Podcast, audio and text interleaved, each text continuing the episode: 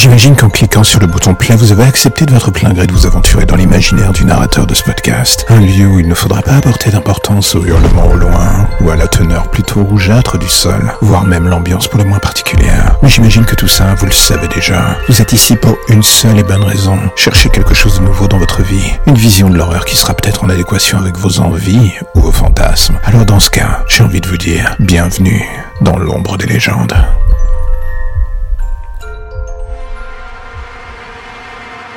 Il y a d'énormes chances que le nom de Laetitia Tourou ne vous dise absolument rien. Je ne vais pas mentir, il y a encore peu, j'étais dans le même camp que vous.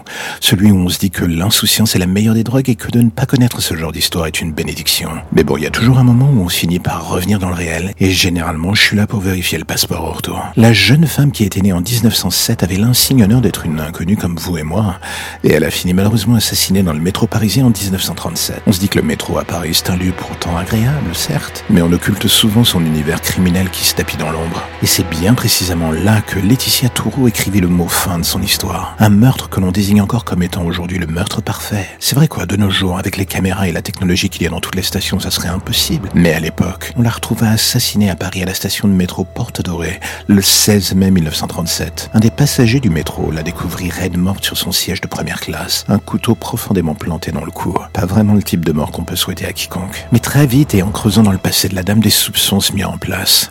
Son meurtre dans le métro était lié à son passé plutôt opaque dans la France de l'entre-deux-guerres, le passé de la jeune femme, justement, fut mis sur la place publique et soudain le portrait de la femme lambda vola en éclats pour laisser apparaître quelque chose de beaucoup plus trouble. Ses liens avec l'ambassade d'Italie et les milieux fascistes italiens, voire même français, aiguillèrent soudain l'enquête vers une nouvelle direction beaucoup plus politique. Mais le déclenchement de la guerre quelques années plus tard mit un coup d'arrêt définitif, enfin du moins temporaire, à cette enquête pour le moins opaque. Ce n'est que vers 1948 qu'un twist fit son apparition. Un homme interné en hôpital psychiatrique s'accusa du meurtre dans des aveux à la police. Et bizarrement, ça resta sans suite. En 1962 pourtant, un autre aveu aiguilla à nouveau l'enquête vers une résolution beaucoup moins glamour. L'homme s'accusant d'avoir tué la jeune femme après qu'elle lui ait refusé ses faveurs. Au vu du passé tumultueux de la victime, on aurait pu y croire. Encore pire, il avoua qu'il était sur le quai lors de la découverte du corps par la police et que cette dernière l'avait laissé partir sans porter trop d'attention à lui. Un twist qui mériterait de figurer dans un film. Et aujourd'hui, vous allez me dire qu'en est-il? Eh bien, le crime étant désormais prescrit, il est possible de dire qu'à tout jamais,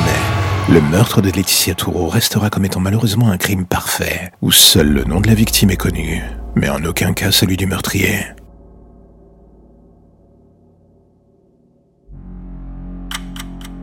La lumière au bout du tunnel, voilà ce qui vous ramène enfin vers votre petite existence si tranquille. Plus d'ombre, plus d'histoire ou de légendes bizarres. Juste le quotidien qui revient frapper à votre porte en attendant de replonger d'ici demain matin vers de nouvelles zones pour le moins sombres. Vous avez déjà envie de revenir, je le sais, mais patientez. Chaque chose en son temps.